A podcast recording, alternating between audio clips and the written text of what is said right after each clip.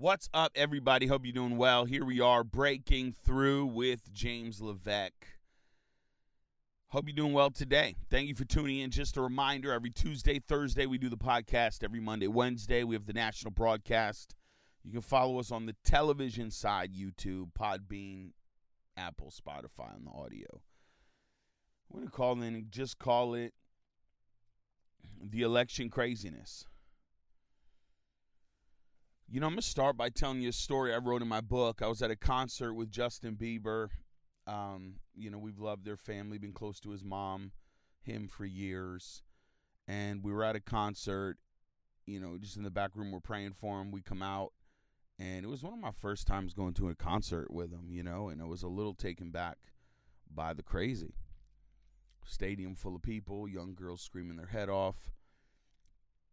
And standing off to the side with his mom, and you know what? We're enjo- we're just enjoying the concert, and about first song in, he shows up in some dramatic fashion on stage, and people start passing out. I mean, it was it was like Michael Jackson Beatles stuff, man.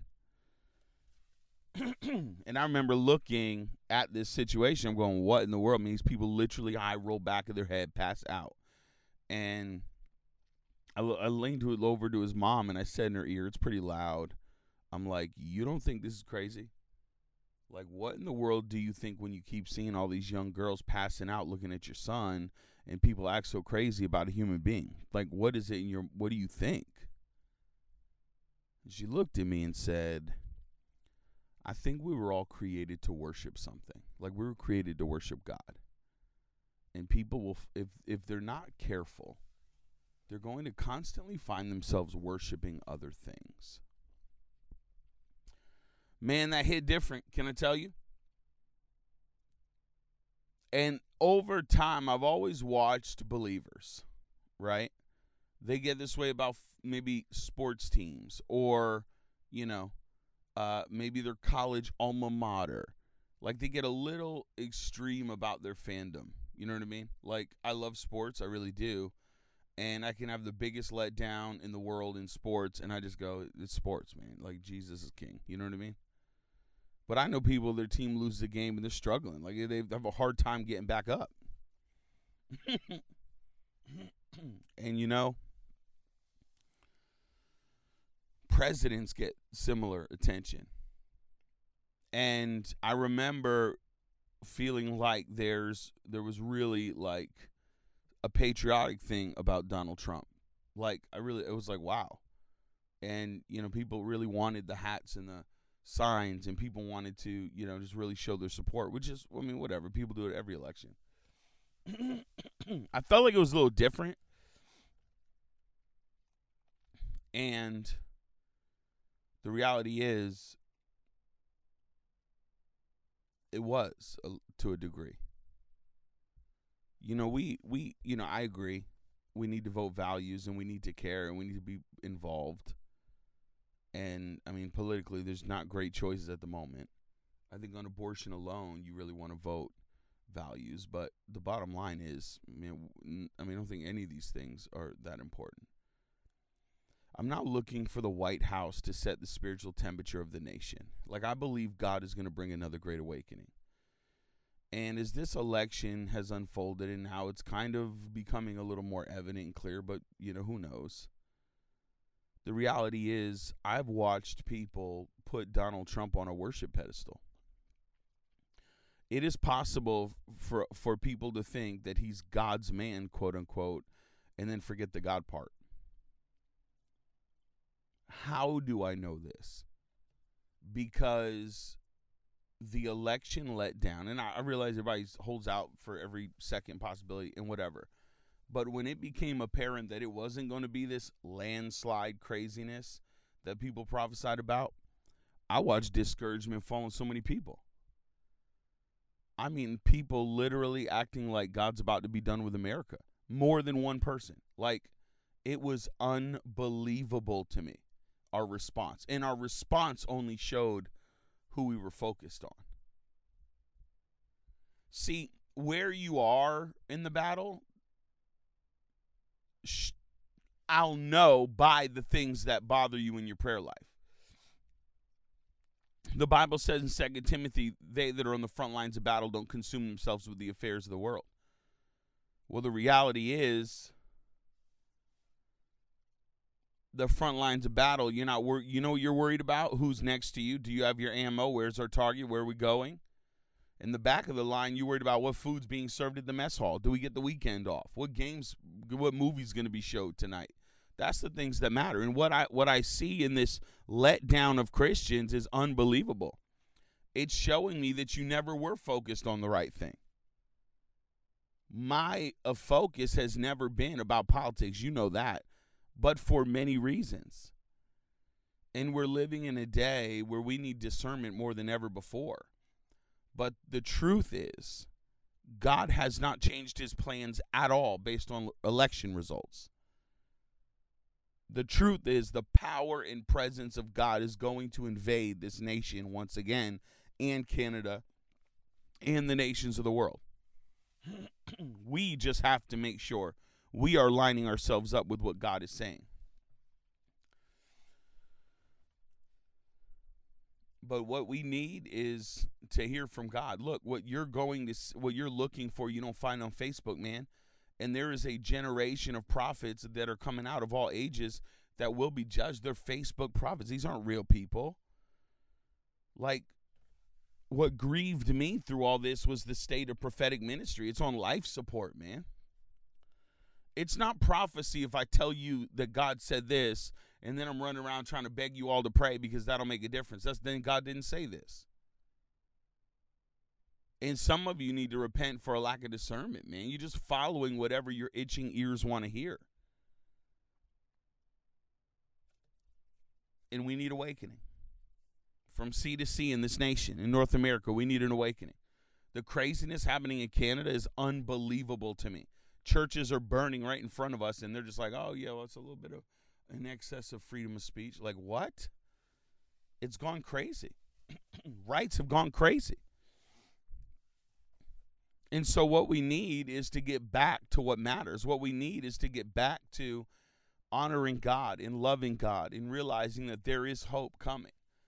But it's not you know gluing yourself to the television begging god for an election result for the final you know, thread is not that's not faith. Faith is rising up and believing that God's going to save your neighbor, ladies and gentlemen. He's going to move at your workplace. That's faith. Faith isn't, you know, waiting for the next internet prophet to confirm what you want to hear in your heart. It's about to get fo- it's about focus. It's about honoring Jesus and repenting of whatever's been in your life that's you know what an idol is sure you're not going to worship a golden statue in your house. That's foolish right? Why would we ever do that? Sure you're not going to sit there and bow down in front of a treasure chest of gold. Like that's foolish right? Come on that's not a, you know you don't have idols like the bible day idols right? Let me tell you the definition of an idol. An idol is anything that takes away from Christ's image in your life. That's what an idol is. And so you've got to make a decision what is in your life that's taking away Christ's image. Let me tell you some reality that you're not going to want to hear. Your children can be that in your life if you're not careful. Your job can be that in your life if you're not careful. Guns, hobbies, um, anything in your life that's taking away from Christ's image is an idol. And so you have to be careful that it's not distorting your worldview of God. And yes, absolutely yes, presidents can become an idol in your life. You are cheering for something so strong and it's just close enough that you can be blinded. Someone say, How can your children be an idol? Absolutely. Do you know how many mothers I know that have lost themselves? They have had giftings and callings, and God has filled them with the Holy Spirit. And the reality is, our children are only on loan. You are to raise them in the ways of God. They need to fit into the kingdom world. And then when it's time, you release them. But when you do, many moms are not going to know who they are because they gave their whole life for something that was close enough to just feel like it's right. It's not right. The value of your family is not family, then God. It's God first, His ways first, His kingdoms first. I think the third podcast I've ever done in my in my life was the priority lie. It's God first, and there's no second, ladies and gentlemen. And in this crazy day, people are putting all these things above the Lord, and God's like, yo, it's time, it's time to get back to the secret place. It's time to get back to, you know, honoring me and loving me. That's what it's time to get back to.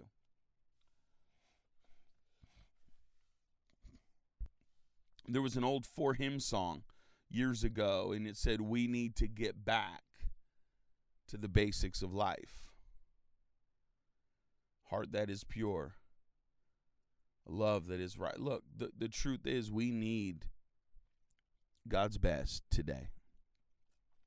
Should we pray for the election? Sure, I don't think any prayer will hurt anything. But the bigger issue is when things don't work out the way you want, and it's not the election. This is a this is a lesson in life. When things don't work out the way you want, what is your response? I have heard of preachers who've sat in their door, watched their kid get hit by a car, run out to the road, lift up their dead kid, and say, God, thank you for the years that we had my child. Bit extreme. I'd probably try to go the raising of the dead route, but the bottom line is the point is there. We've got to give living Thanksgiving and and I've always believed in my whole life that nothing just happens. I've always believed that God is with us. He will make a way. That if you're going, if something comes to you, that He's given you the power to overcome it already. And if I believe that, if I really believe that nothing just happens, this is not, my life is not an accident. If I find myself on a park bench in the Bronx at midnight, when you walk uprightly with the Lord, there will be divine appointments. And the reality is, if we believe that, then an election result is what in that scope? We need to hurry up and pray because God's not powerful enough to win an election. We need to hurry up and and you know just make it happen. And the reality is, there's there's people that love Joe Biden that it, it's like more hatred is rising up in them. Like you realize none of this is the right answer, right?